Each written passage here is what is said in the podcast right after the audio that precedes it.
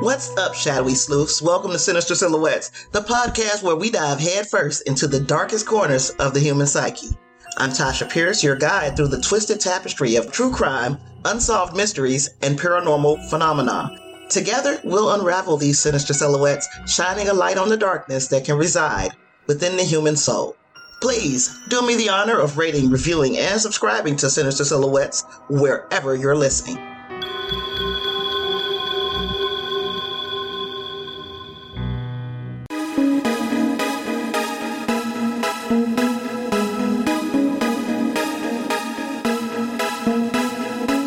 What's up, shadowy sleuths, and welcome back to Sinister Silhouettes. I am Tasha Pierce, and today we're going to discuss a breaking story out of Utah. A woman known for providing online parenting advice through a once very popular YouTube channel has been apprehended on suspicion of aggravated child abuse. Now, this arrest comes after her emaciated and malnourished son managed to escape through a window and sought assistance from a nearby residence, as reported by authorities. So, Ruby Franke, formerly associated with the now inactive Eight Passengers channel that documented her family's life, was taken into custody on Wednesday night in Ivins, a city in southern Utah. Her arrest occurred at the residence of one Jodi Hildebrandt, the owner of a counseling business that focuses on teaching individuals how to enhance their lives through honesty, responsibility, and humility. How ironic. Uh, recently, Franke has made appearances in YouTube videos alongside Jodi Hildebrandt, which have been shared online through Hildebrandt's counseling enterprise called Connections Classroom.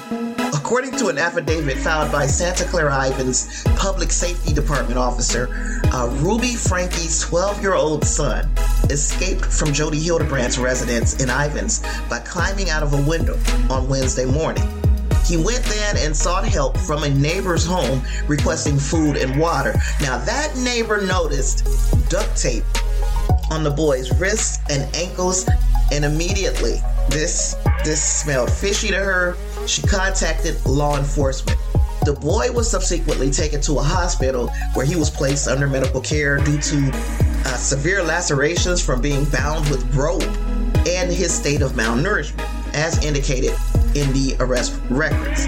Additionally, officers later discovered Ruby Franke's 10 year old daughter, also malnourished, inside Hildebrandt's home.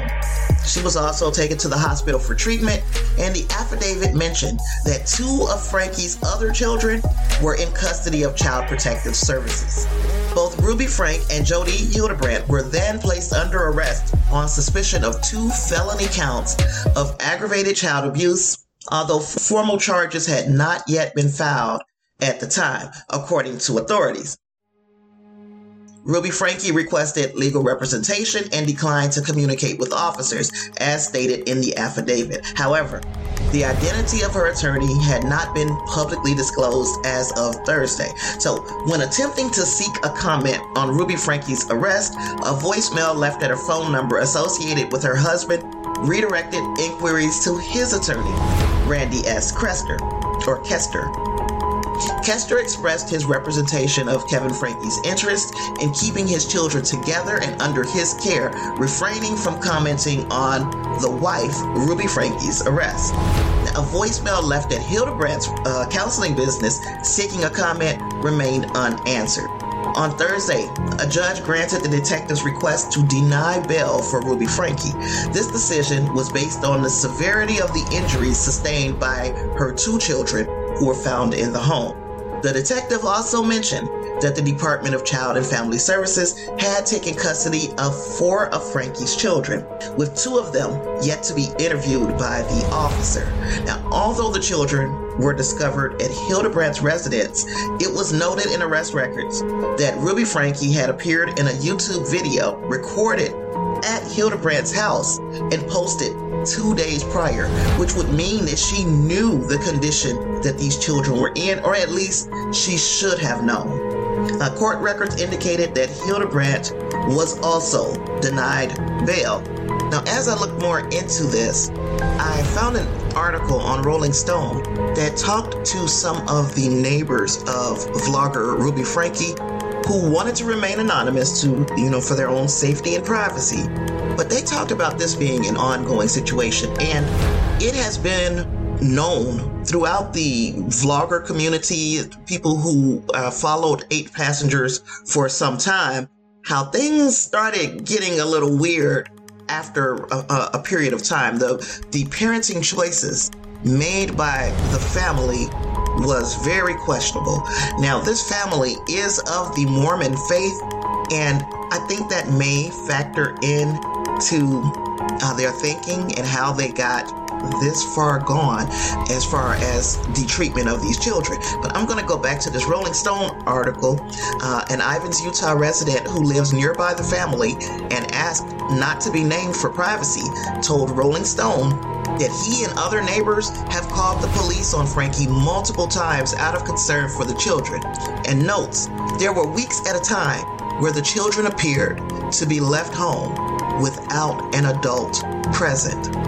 If this is believable, I cannot understand how these children were not taken sooner. But I'm going to continue on. This neighbor told Rolling Stone in early 2022, it started getting weird. People were concerned because Ruby completely stopped her YouTube stuff. And then it just kind of turned dark. She taped up paper over all her windows. She would disappear for weeks at a time, and there's all these little kids just left alone in this house. Now, Franke and her husband, Kevin Franke, did not respond to Rolling Stone's request for comment. Of course, they are choosing to remain silent. The neighbor continued that the cops were called several times. They would come and they'd knock on the door and nobody would open up because these children were probably instructed to not open the door. Franke's sisters, Ellie Mecham, uh, Julie Deru, and Bonnie Helen, are also family content creators. They called the YouTuber's arrest something that needed to happen and said keeping Franke's children safe was their only priority. They issued their statement on Instagram or via social media. I know I saw it on Instagram and they have said that they will not further comment on the situation. Uh, presently, they just need uh, privacy, and this is Franke's sisters who are requesting privacy. Their full statement was For the last three years, we have kept quiet on the subject of our sister Ruby Franke for the sake of her children. Behind the public scene, we have done everything we could to try and make sure the kids were safe. We wouldn't feel right about moving forward with regular content without addressing the most recent events. Once we do, we will not be commenting on it further. Ruby was arrested, which needed to happen. Jodi was arrested, which needed to happen. The kids are now safe which is the number one priority. Now, Franke, Ruby Franke, has an older daughter. She has actually two older children. Her older daughter has been an outspoken opponent of her manner of rearing children. So Shari is uh, now estranged from her parents. She also spoke up about the arrest via Instagram. She said, Me and my family are so glad justice is being served. We've been trying to tell the police and CPS for years about this, and so glad they finally decided to step up. The kids are safe, but there's a long road ahead. Please keep them in your prayers and also respect their privacy. I in complete agreement with respecting the privacy of these minor children, especially. They need all of the love and support. And if you believe in prayers and, and well wishes, send those their way too do not try to dig into these children's business. This ugly situation was manufactured by the parents. And I'm hearing a lot about Ruby Franke, a lot about Jodi Hildebrandt, but I'm not 100% sure of how involved Kevin Franke was in the abuse and neglect of his children. Franke, going on with this Rolling Stone article, sorry. Franke is best known for her YouTube channel, Eight Passengers, where she documented her unique and strict parenting style as she raised her six children. Many of her videos focused on discipline and often received pushback from her audience for being overly harsh, like withholding lunch. Removing bedroom doors, threatening to throw away toys and clothes with sentimental value as punishments for minor infractions. And now I'm starting to remember uh, some time ago running into content from this channel. It didn't stick out to me uh, right away when I heard about this story, but now I do remember, I do remember this. The channel, which was removed from YouTube earlier this year under unknown circumstances, had over 2.3 million followers. The channel was regularly plagued by accusations of abuse, all of which Franke denied. Of course, she's denying it. For some reason, she thought this was reasonable. This was a reasonable way to treat children. Since this has come to light, Shari, the daughter who was estranged from the family, has been asking for assistance from people who are very familiar with the Eight Passengers YouTube channel. I'm sorry. And she's been asking for help combing through those videos and finding issues or clips that are problematic and forwarding those things to her because there are so many. It would take her forever to compile a body of evidence to show authorities how this has been something ongoing and how it has escalated. So things were already bad, it seems, and they just continuously got worse. Um, there are people who remember videos where the mother, Ruby, was very controlling with food. Uh, she would freeze dry everything, freeze dry all kinds of different foods, even the leftovers from the food that she cooked. And she would not let the children touch. She monitored how much the children were able to eat of this. And while this might seem trivial, it could be a precursor to how these children got to be in the malnour- malnourished and emaciated state that they were found in if she became more and more controlling of food. And as many of us know, uh, many people in the Mormon community are preppers and they will uh, be prepared for the end times. But if that means you are doing this at the expense of your children's health today, there are huge problems with that. Big, big red flags. I'm also seeing that Ruby Franke had an obsession with being thin. She thought thin was perfect. So she encouraged not only her children, but she practiced uh, very dangerous eating habits for herself in an effort to remain thin. It's, it's not unheard of, but it does seem weird when it starts trickling down to your children. Now, many people uh, were alarmed by Ruby Franke's extreme discipline, extreme behavior with her children but they think that Jodi Hildebrandt's influence is what ramped things up and made it even worse. Uh, there was even another person who commented on one of uh, Jodi Hildebrandt's connections videos and said that they felt so validated after they tried to warn everyone about Jodi's methods. This person claimed that she was separated from her son and that jo- Jodi uh, forced him to live in the attic of a garage. And that she continues to hope that justice is served. She shouldn't be able to practice as a counselor for damn sure. I mean, can you imagine taking parenting advice from Ruby Franke and Jodi Hildebrandt, where two days before these children were found, that last video that was uploaded to Connections, Ruby Franke said things like, Victim is a place where I live a place where I have pity for myself because I don't want to be responsible for me. I want to control everything around me so I can be comfortable, but I refuse to take responsibility for me. Uh, it's basically blaming a victim for being a victim.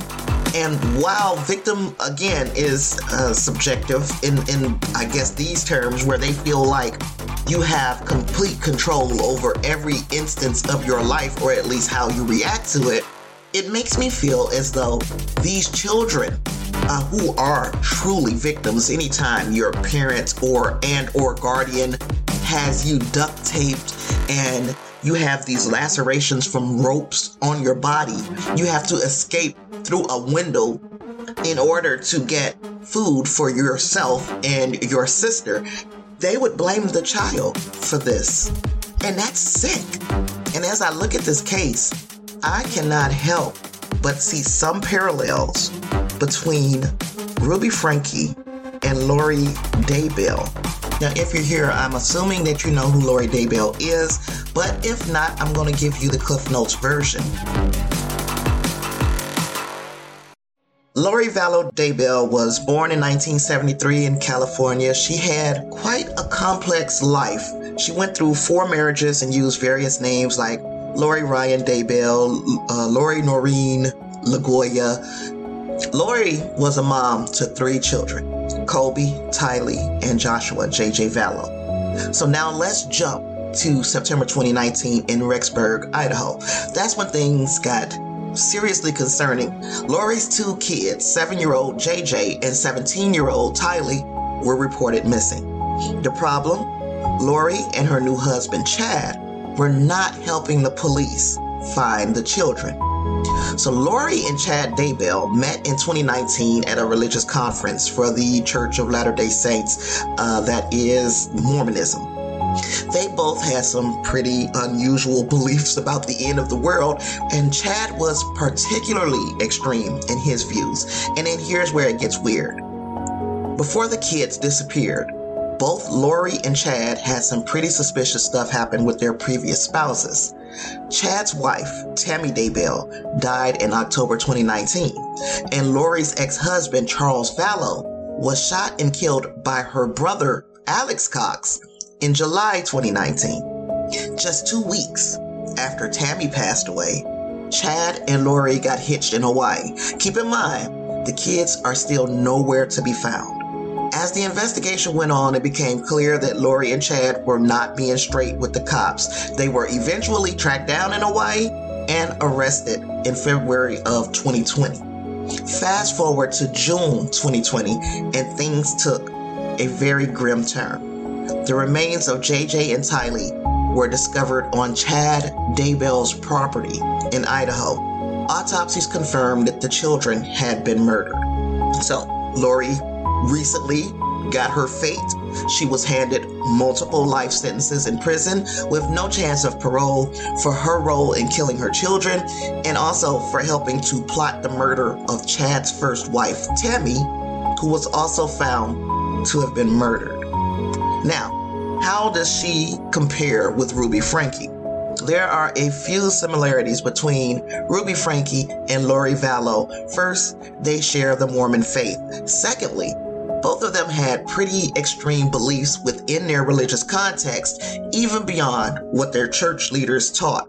And then lastly, both women crossed paths with charismatic figures who boosted their beliefs and put them above others who followed their teachings.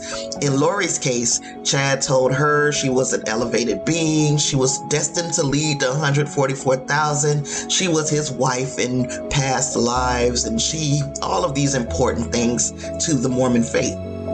Ruby became a business partner and trusted follower of Jodi Hildebrandt, And that made her feel elevated and especially because of her extreme parenting style, uh, Jodi just fed into the notion that that was a correct way to rear your children.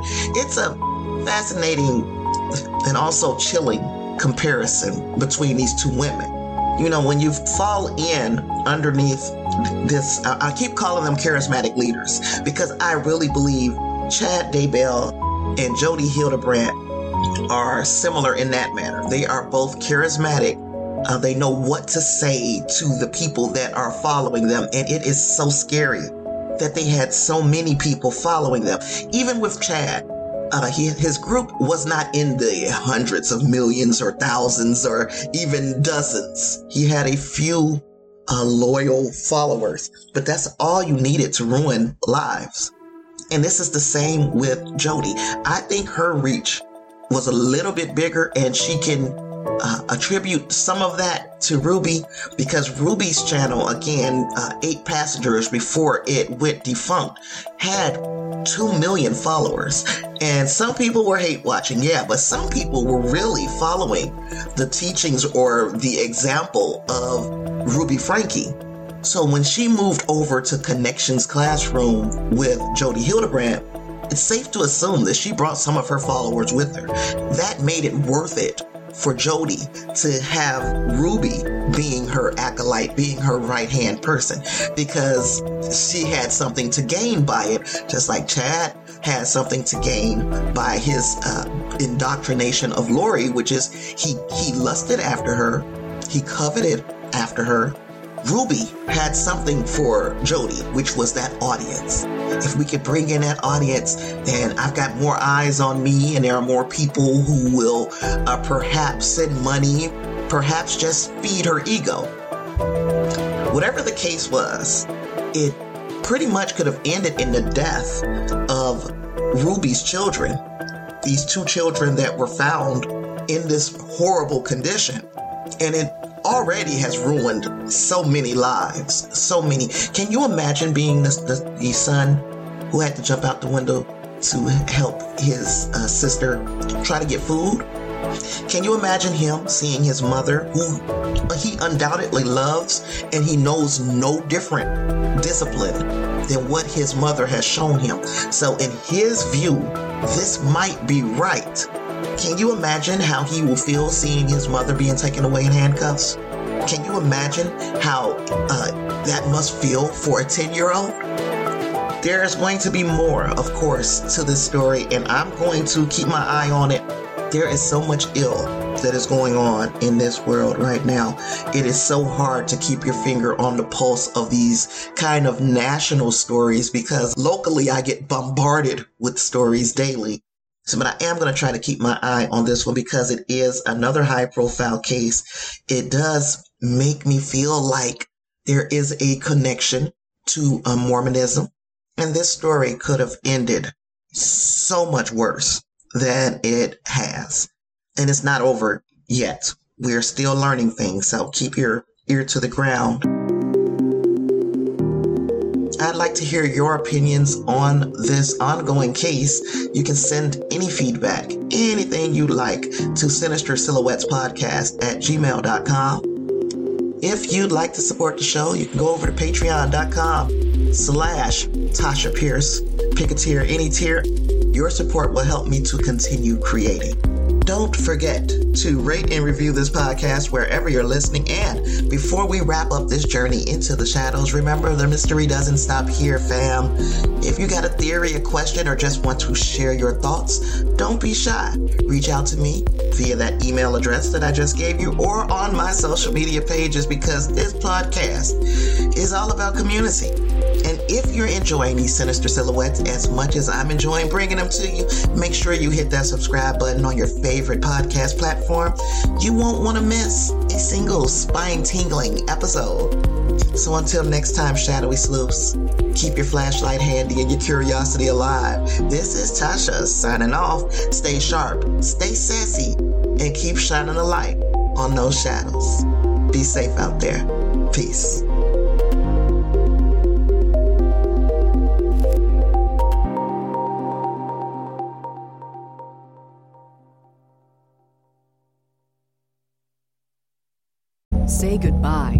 Credit card rewards. Greedy corporate mega stores, led by Walmart and Target, are pushing for a law in Congress to take away your hard earned cash back and travel points to line their pockets. The Durbin Marshall credit card bill would enact harmful credit card routing mandates that would end credit card rewards as we know it. If you love your credit card rewards, tell your lawmakers hands off my rewards. Tell them to oppose the Durbin Marshall credit card bill.